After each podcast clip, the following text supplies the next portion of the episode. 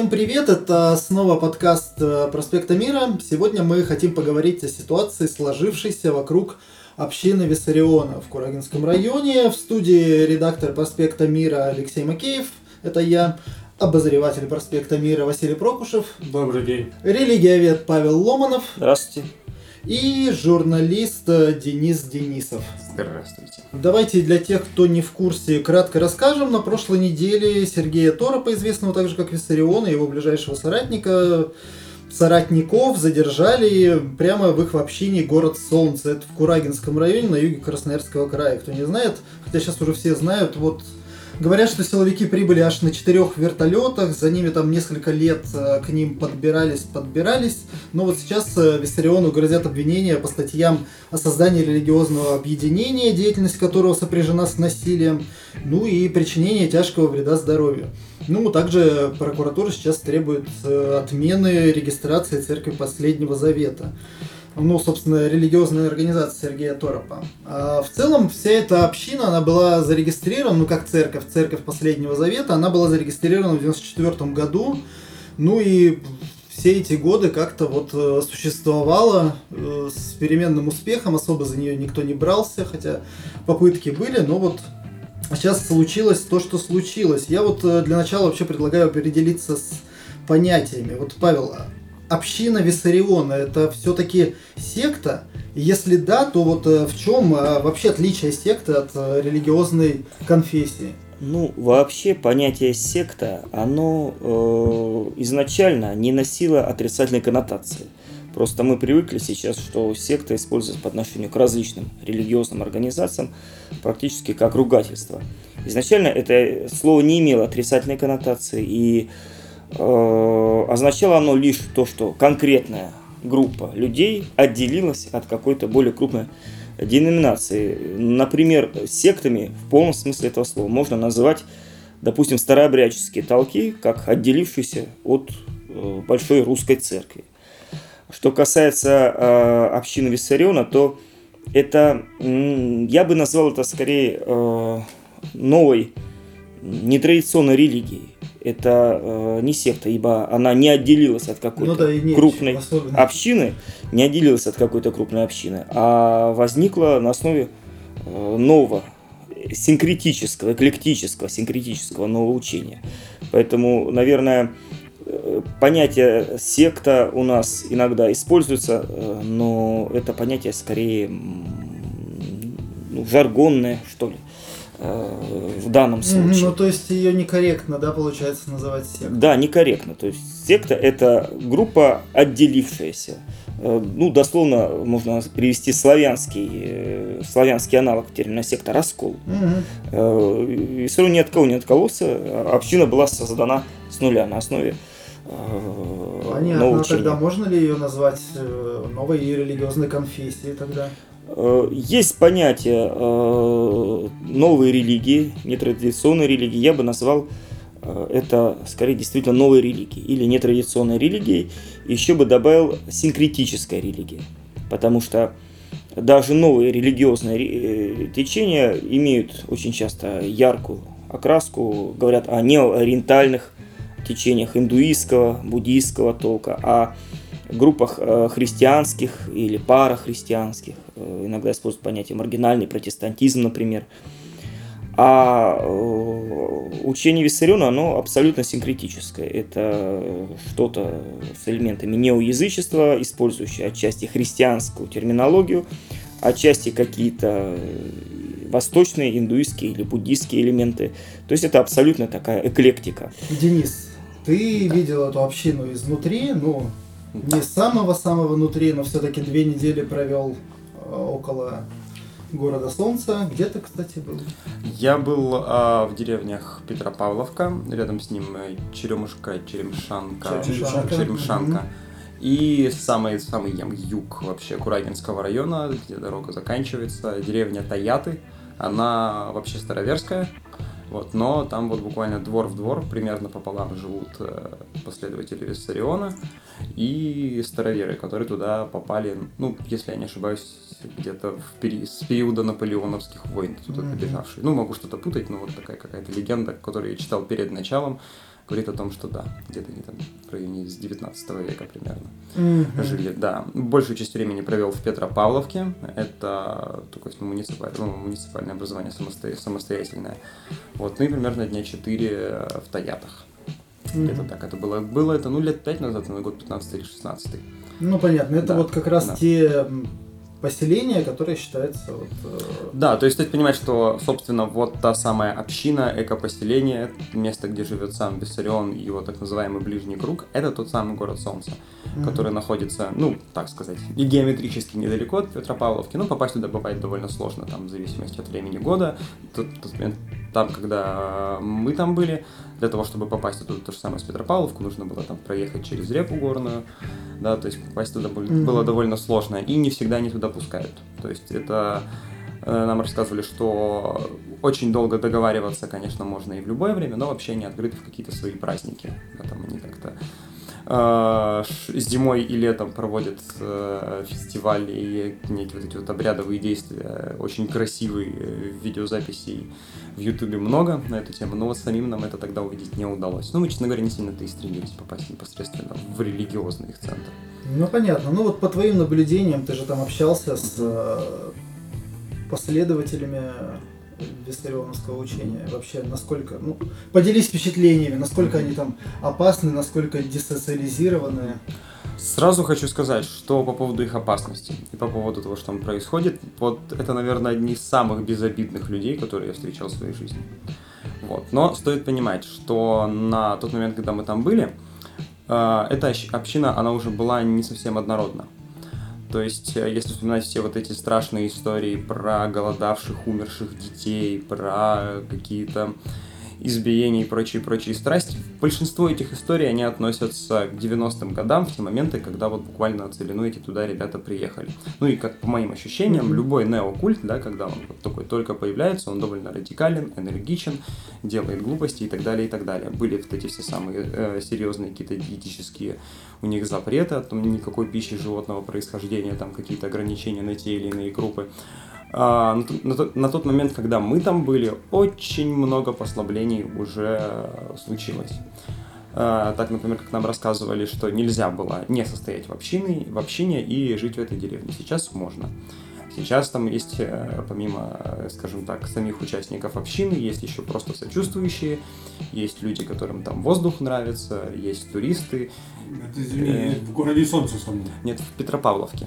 В Петропавловке. Да, и живут, живут довольно мирно, устраивают свои странные эклектические праздники, носят специфическую одежду, занимаются ремеслами, обмениваются пищей э, и какими-то про- продуктами собственного рукоделия.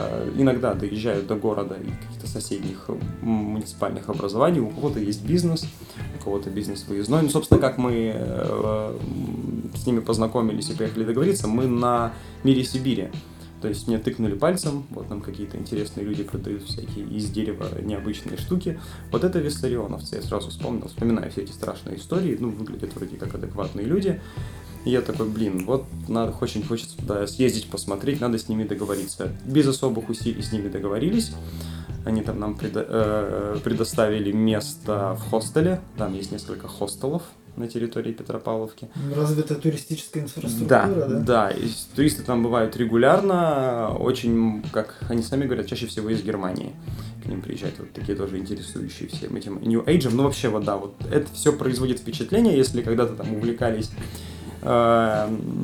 периодами рассвета, вот это вот хиппи, их идеи New Age, эры Водолея и прочее, вот это Мгм, какого-то эк- э- эклектики друг на друга так вот помешаны, то есть это нужно обрежаться под спасителя, но при этом быть в какой-то индийской одежде и с какими-нибудь берестяными ободками и увлекаться нетрадиционными практиками медицины, самоосознанности и прочее, прочее, прочее.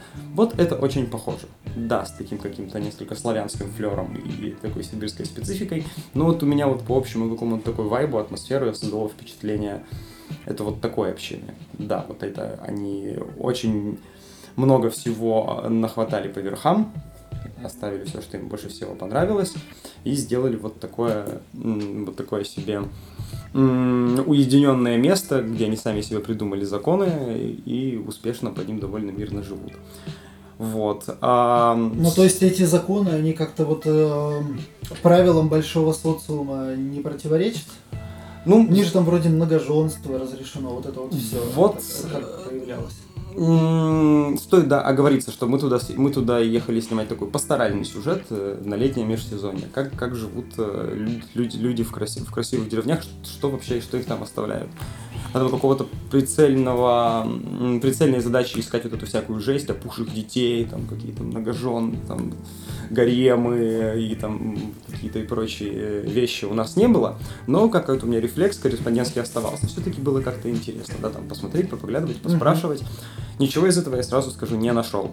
По поводу многоженства, например, а, тоже вот как-то общаясь с местными, мне так намекнули о том, что ну там не то чтобы многоженство, но у них вот считается очень неправильным, ам, как бы это так м, помягче выразиться, препятствовать э, вот своему там, ну, супруге гражданской и официальной, неофициальной, не знаю, если вдруг у него возник какой-то интерес на стороне. То есть в целом они вот такая одна большая община, и все люди братья, и все друг друга любят, Ну, то поэтому такой вот фрилав, да? вот что-то, как не скажу, что это такая, такая повальная практика, там есть семьи, там довольно конфессиональные семьи, но, как я понял, такие какие-то вещи там могут случаться. Ну и, по крайней мере, раньше случались. Дети, вот они вот как они получают вообще там образование? Да, конечно, там же у них обычная школа. В смысле, да, ее там у них есть своя специфика в методах преподавания. а некоторые преподаватели тоже члены общины, но это обычная школа, у которой есть там все лицензионные номера. Эти дети потом пишут ЕГЭ, они учатся по общеобразовательной программе. И, и спокойно, поэтому там, когда сейчас вспоминают какие-то вещи, господи, чему им там учат? Ну, примерно тому же самому, чем и в обычных школах, я так понимаю. Ну, может, несколько по иной форме, да, там у них есть какая-то там система настав... наставничества между младшими и старшеклассниками, да, там какой-то акцент на ремесла, понятно, но в целом это довольно обычная с- средняя школа. Мгм. Я просто... Мне вот это все опять у нас разговор уходит вот такой уже то, как сейчас в соцсетях. Ребята выращивают редьку, пляшут с бубенцами, что вы их трогаете. Я, может, за то, чтобы их не трогать. В принципе, у меня нет такого а, желания всех повинтить, посадить в кутузку и с вертолетов побросать в Енисей. Но я бы отметил, что все вот эти э, повести о благости виссарионцев это все-таки туризм.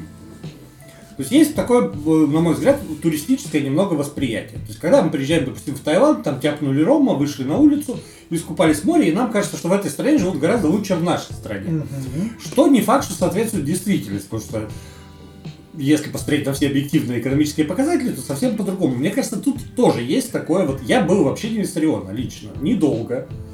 Не как вот Денис, который там про- пробыл какое-то довольно продолжительное время. Я приезжал туда буквально на 2-3 часа. Мгм. То есть как это было? Это был автопробег, я там был в качестве журналиста, за рулем сразу предупреждаю не сидел, мы с утра похмелились, сели, приехали, красивые дома, люди ходят в этих расшитых одеждах, зеленые изгороди какие-то, тисовые там вот эти лужайки, красота благость во- вообще так-то. Но опять-таки это абсолютно туристическое мероприятие. Вот э, что там творится внутри общины, меня почему смущает вся эта история? Меня смущает, во-первых, я скажу свои соображения. Во-первых, меня смущает именно вот эта изменчивость учения Виссариона.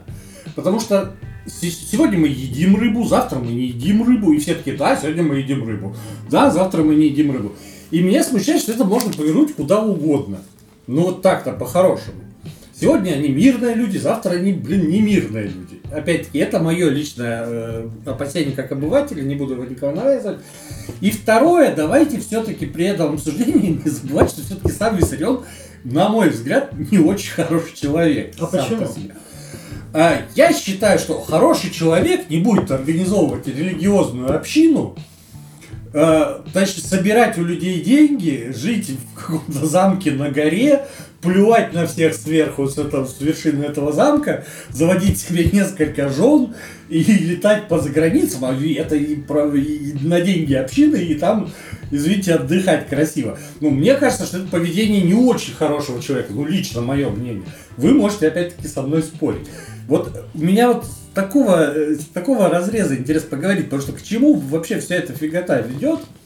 И как бы не... э, э, кроме благости, то есть и что вот эти дети, которые там живут, да, они получают образование, но потом они не могут покинуть это, это место по-хорошему. А почему не могут?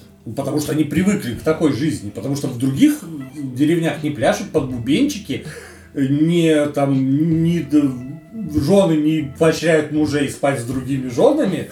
И вообще как-то по-другому совсем люди Не живут. ходят в льняных рубищах. Не ходят в льняных рубищах, и вообще мы, когда этот ребенок попадает в город, у него очень, блин, много сюрпризов неожиданных появляется в жизни. Ну, Вот, вот мое мнение. Оно сумбурное, но тем не менее. Ну, ну, научиться подросткам, по, по своему опыту скажу, по падикам в районе станции Енисей проводить все время, это не сильно сложно, как мне кажется. Ну, не то чтобы не сильно полезно. Ну, поэтому ну, я абсолютно совсем согласен. Я тоже, ну, если так уже в корень смотреть, как мне кажется, не очень правильно заниматься такими очень сомнительными с точки зрения разума вещами, но если уже как-то говорить об оценках, мне кажется гораздо более важным предоставлять людям выбор.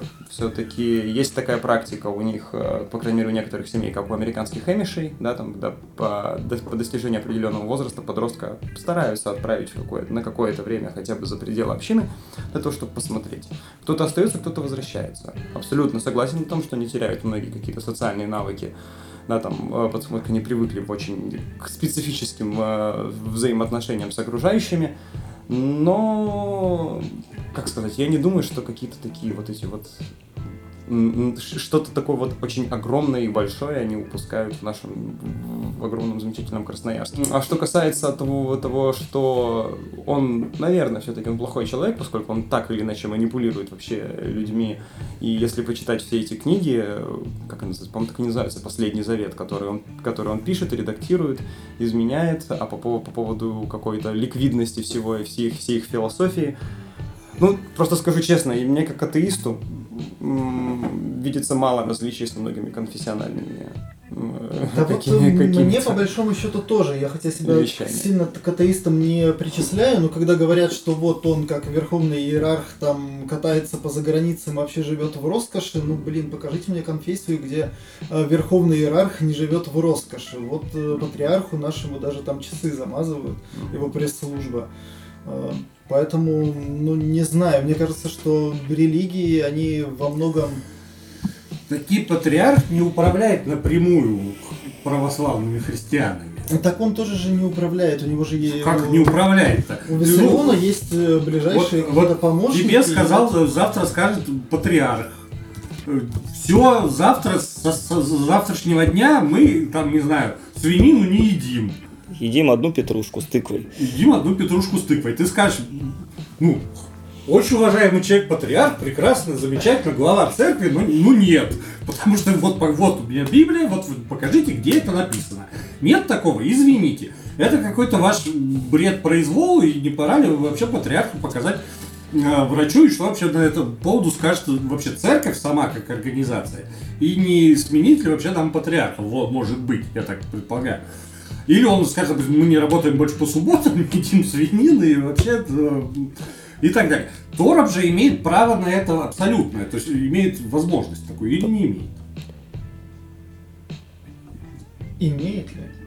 Я хочу сказать э, немножко другую вещь, что традиционные э, религиозные конфессии, независимо от того, относимся мы к ним и как мы к ним относимся, они имеют опыт, э, зачастую опыт уже в несколько тысячелетий, если говорить, допустим, о буддизме, опыт почти двух тысячелетий, если говорить о христианстве, почти полутора тысячелетий, если говорить об исламе, и очень э, четко выстроенную э, концептуальную систему, очень, очень четко вы, выстроенное учение.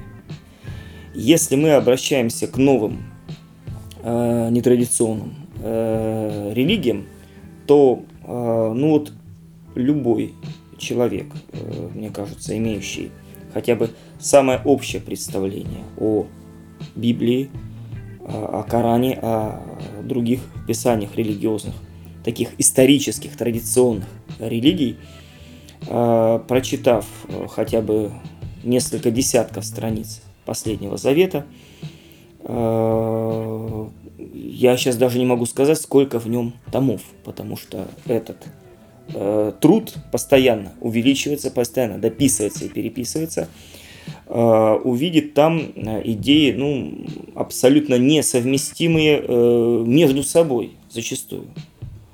Э, и вот это э, бросается в глаза. Проблема, мне кажется, вот в чем, что в тот период времени, когда выступил э, со своей проповедью Торп, когда началась э, история этой организации, огромная часть наших граждан имела очень далек, очень туманное представление вообще о мире религиозности и какой-либо. И была при этом падкой на любые формы религиозности, в том числе и формы достаточно вот э, суррогатные, я бы так сказал. Вот. Э, дело в том, что если мы обратимся там к христианской традиции, к исламской традиции, к иудейской традиции, то мы можем определить, что э, понятие духовность не имеет однозначно положительного значения. Эта духовность может быть связана как со силами светлыми, так и силами противоположными. Э, если мы берем вот именно тот период времени, то э, такие слова, как духовность, э, воспринимались однозначно положительными. И любой проповедник духовности, независимо от того, от ее происхождения, э, имел определенный успех. Да, и вот люди, лишенные какого-либо религиозного более-менее нормального образования, которых, которые росли с убеждением, что религия это вот плохо, а потом вдруг им сказали, что это нормально, что это допустимо, а отчасти действительно истосковавшиеся по а, вот каким-то проявлением духовности, проявлением религиозности просто бросились. Мы помним прекрасно, что вот в эти 90-е годы, помимо Э, общины Виссариона были другие организации. Можно вспомнить печально известное Белое Братство, которое mm-hmm. действовало на Украине примерно в те же годы. И я помню, как в Красноярске на улицах э, ходили проповедники этого Белого Братства, пели песни, выступали с портретами вот этой Марии, как ее называют. Да, да, да, да. Вот, э, причем они, их было гораздо больше, они были гораздо более навязчивы, чем э, проповедники Виссариона. Виссарион хотя бы сам выступал по домам культуры со своими проповедями, а здесь была целая армия. И мы помним вот эту историю. То есть э, здесь проблема успеха как раз, видимо, связана с, вот с этим переломом, который пережила наша страна именно вот в начале 90-х годов. Много же действительно было, и белая братство, куча, сейчас уже не вспомню. Почему именно виссарионовцы? Есть у тебя мне мысль, почему именно они дожили до наших, э, до наших лет практически неизменном состоянии? Я не могу э, сказать э, об этом, естественно, точно, но я могу э, предположить, ну, просто сказать несколько своих доводов. Первый довод, что все-таки виссарионовцы не участвовали в каких-то вот абсолютно одиозных акциях, подобно тем же белым братьям, или мунитам, или каким-то другим организациям, абсолютно одиозных, которые сразу же подходили под определенные статьи Уголовного административного кодекса – во-вторых, э, учение э, это оказалось очень притягательно вот для определенной части, я бы сказал, такой вот э, интеллигенции. Я могу сказать, что у меня просто были знакомые, которые в эту общину уехали еще в 90-е годы. Это были очень интересные люди, журналисты, например, которые там остались. Я сейчас, честно говоря, не знаю о их судьбе, потому что я с ними не общался много-много-много лет, естественно. Вот, э, э, то есть, действительно, вот очень притягательным оказался образ вот такого экопоселения. Как они себя, кстати, позиционируют. Да, они же себя позиционируют как экопоселение. А, действительно, это эстетика, которая очень многих притягивает. Что-то действительно есть там от хиппи. Э, на различных фестивалях вроде «Мира Сибири» того же самого, где иногда появляются э, представители этой общины, они действительно внешне очень похожи на хиппи. То есть там длинные одежды, длинные волосы, бороды, какие-то фенечки самодельные из натуральных природных материалов. Вот, э, то есть вот этот э, образ, который, начиная, наверное, с Жана Жака Руссо, для очень многих притягательный, можно вспомнить Льва Николаевича Толстого, вот эта жизнь на лоне природы, жизнь деревни, э, ручной, благородный, прекрасный труд, э, атмосфера э, почти коммуны, вот, ну, те, то же самое Белое Братство подобного не предлагало, подобного не предлагало. Поэтому, я думаю, вот эта вот определенная притягательность некоторых моментов, именно внешняя, вот, э, внешняя атрибутика. Э, и э, то, что действительно, закрывшись вот э, в южных районах Красноярского края, это э, движение э, ну, существовало таким своим замкнутым миром. Собственно, мы очень мало последние лет 15 слышали об этом движении даже у нас в Красноярском крае. Э, Виссарион гремел в середине 90-х годов, появляясь в крупных городах, а с начала э, нулевых мы практически никакой информации виде не слышали. Да? То есть это был такой закрытый мир. Был закрытый мир. А вообще, насколько это уникальная община? Вот есть у нее какие-то еще аналоги? В России, может быть, в мире? Ну просто звучит-то это все ну, достаточно логично, как бы вот такое вот э, New Age объединение, такое вот хиппи и прочее. Но вот хочется понять вообще, насколько это уникальное. Если говорить об учении, если говорить об учении, то можно сказать, что аналогов нет, потому что у любого подобного учителя, которых можно назвать э, достаточно много, э, получается абсолютно свой уникальный компот, скажем так, из различных ингредиентов, э, надерганных из различных учений, от уфологии до христианства, включая элементы там, буддизма, индуизма и какие-то неоязыческие вещи. Вот, поэтому э, с точки зрения учения э, мы можем общие находить э, моменты у, например, каких-то неопротестантских групп или там неоиндуистских групп. Вот, а здесь каждый вариант подобного вот, эклектического учения, он уникален. Что касается самих практик э, и самих э, форм, в которых существовало это поселение, то они ну, достаточно обыденны для любой религиозной организации, подобной для любой религиозной общины. Традиции постов, традиции ограничений э, в пище, традиции ухода, определенного ухода из мира, они э, практикуются и понятны в любой религиозной системе. Мы можем пример привести. Тот же самый православный монастырь, где люди уходят из мира, где люди живут в послушании э, и э, практику, практикуя, скажем так, э, такие институты, как, например, та же самая исповедь духовнику, где люди э, живут э, в постной, ну, скажем так, на постной диете. Вот, э, то есть здесь ничего нового нету. А вот что касается учения и внешней атрибутики, то здесь, конечно, учение Виссариона уникально, потому что, я говорю, каждое вот это вот э, новое нетрадиционное движение э, это новый уникальный винегрет, да, как я не знаю его назвать, из элементов самых разных учений. Денис, а вот э, тебе вопрос. Что для большинства из них более важно? Вера, виссарионское учение, либо вот именно возможность жить на природе, в деревянном срубе, выращивать огурцы и вот ходить э, в расшитых дневных рубахах? Ну, как я уже говорил, а, мы не всегда говорим о верующих, когда мы говорим о жителях общины. Сколько на тот момент мы там были, большинство людей, которые, с которыми нам доводилось общаться, это были так называемые, ну, сочувствующие, да, как я для себя определил. А, Двоих э, персонажей, ну, есть персонажей с точки зрения, да, там, моих сюжетов, они себя говорили как уже вышедшими из общины, вышедшими именно из религиозной части, ну, вот всего, что там происходит.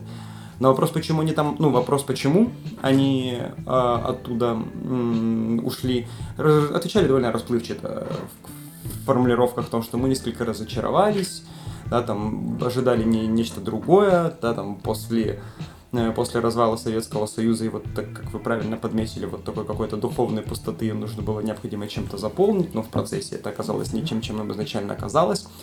Но а, тот быт и те взаимоотношения друг с другом, вот это вот сосед- соседские, для них оказались очень важны за эти годы. И они остались вот за этим, для того, чтобы сохранить вот этот вот образ жизни, который им э, позволяет жизнь в Петропавловке в первую очередь.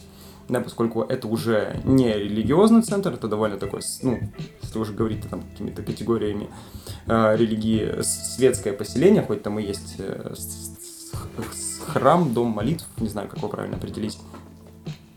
Просто потому что, да, наверное, отчасти они уже не, им некуда возвращаться, поскольку имущество продано, контакты оборваны.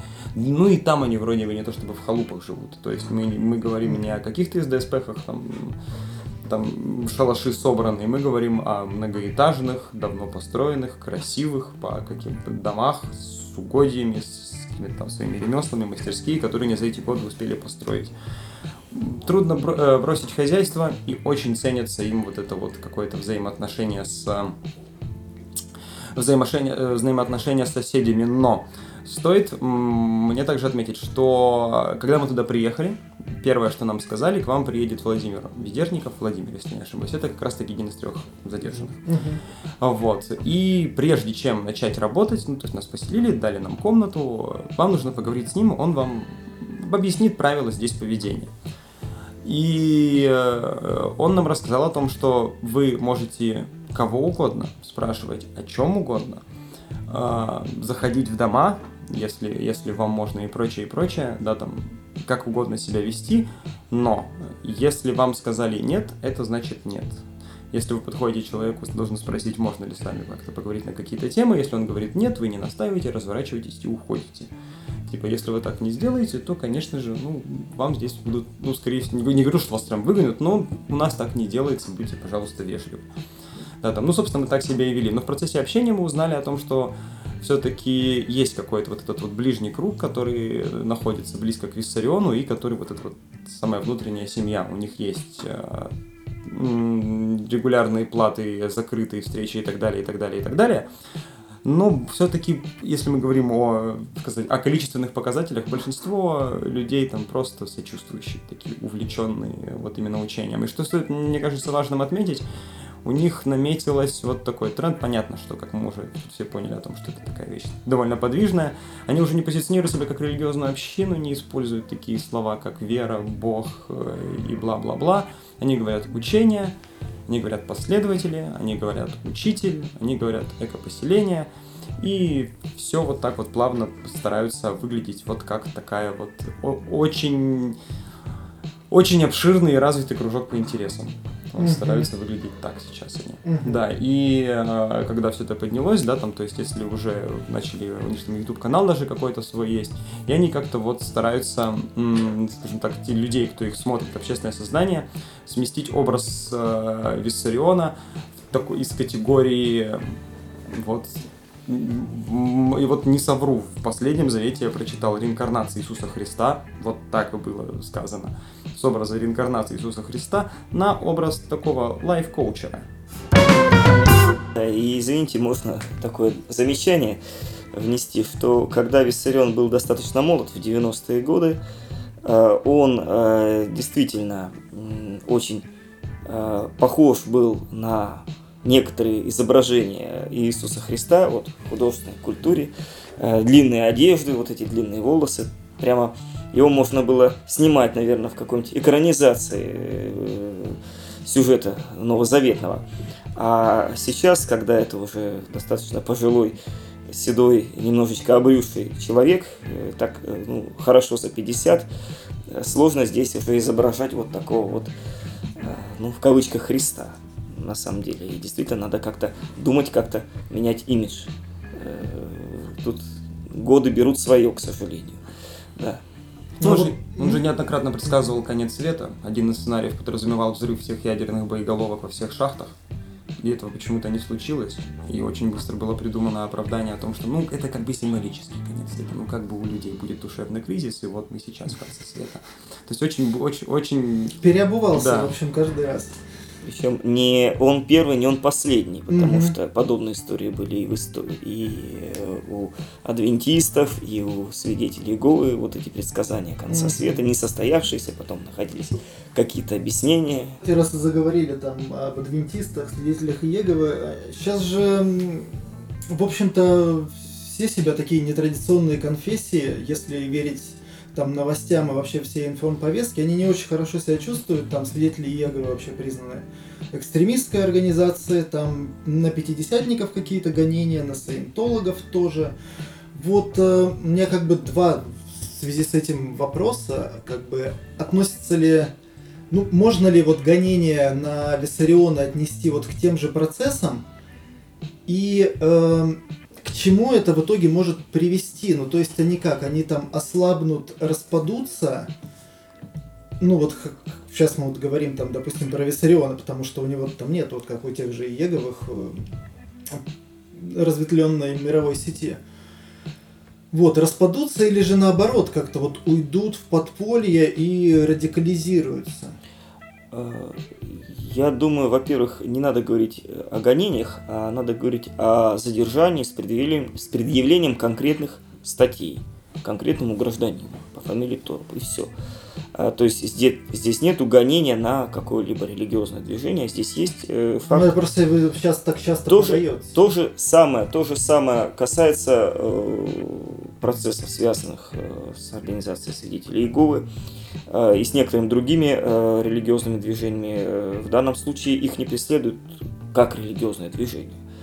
А в данном случае речь идет либо о том, что какие-то ответственные лица из этих общин совершали определенные правонарушения, по которым им предъявлено обвинение соответствующими органами, либо э, в учении э, той или иной группы содержатся, опять же, вещи, которые могут подойти под определенные статьи Уголовного кодекса. То есть речь идет, например, о высказываниях экс- экстремистского характера э, и так далее. Вот. Э, Целенаправленного преследования каких-то э, нетрадиционных религиозных групп в России я считаю, что нет. Это мое мнение. А,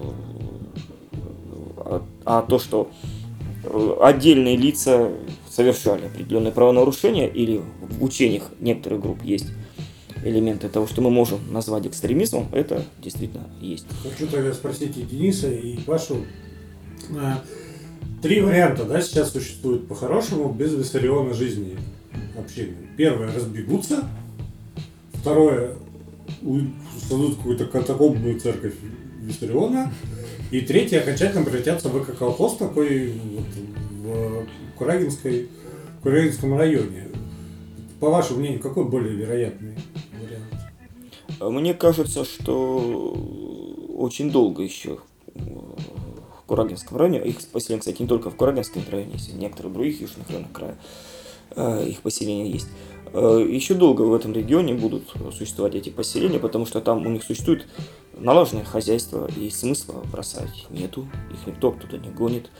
У них существуют э, налаженные формы бизнеса, Э, здесь сказали о своеобразном туристическом бизнесе.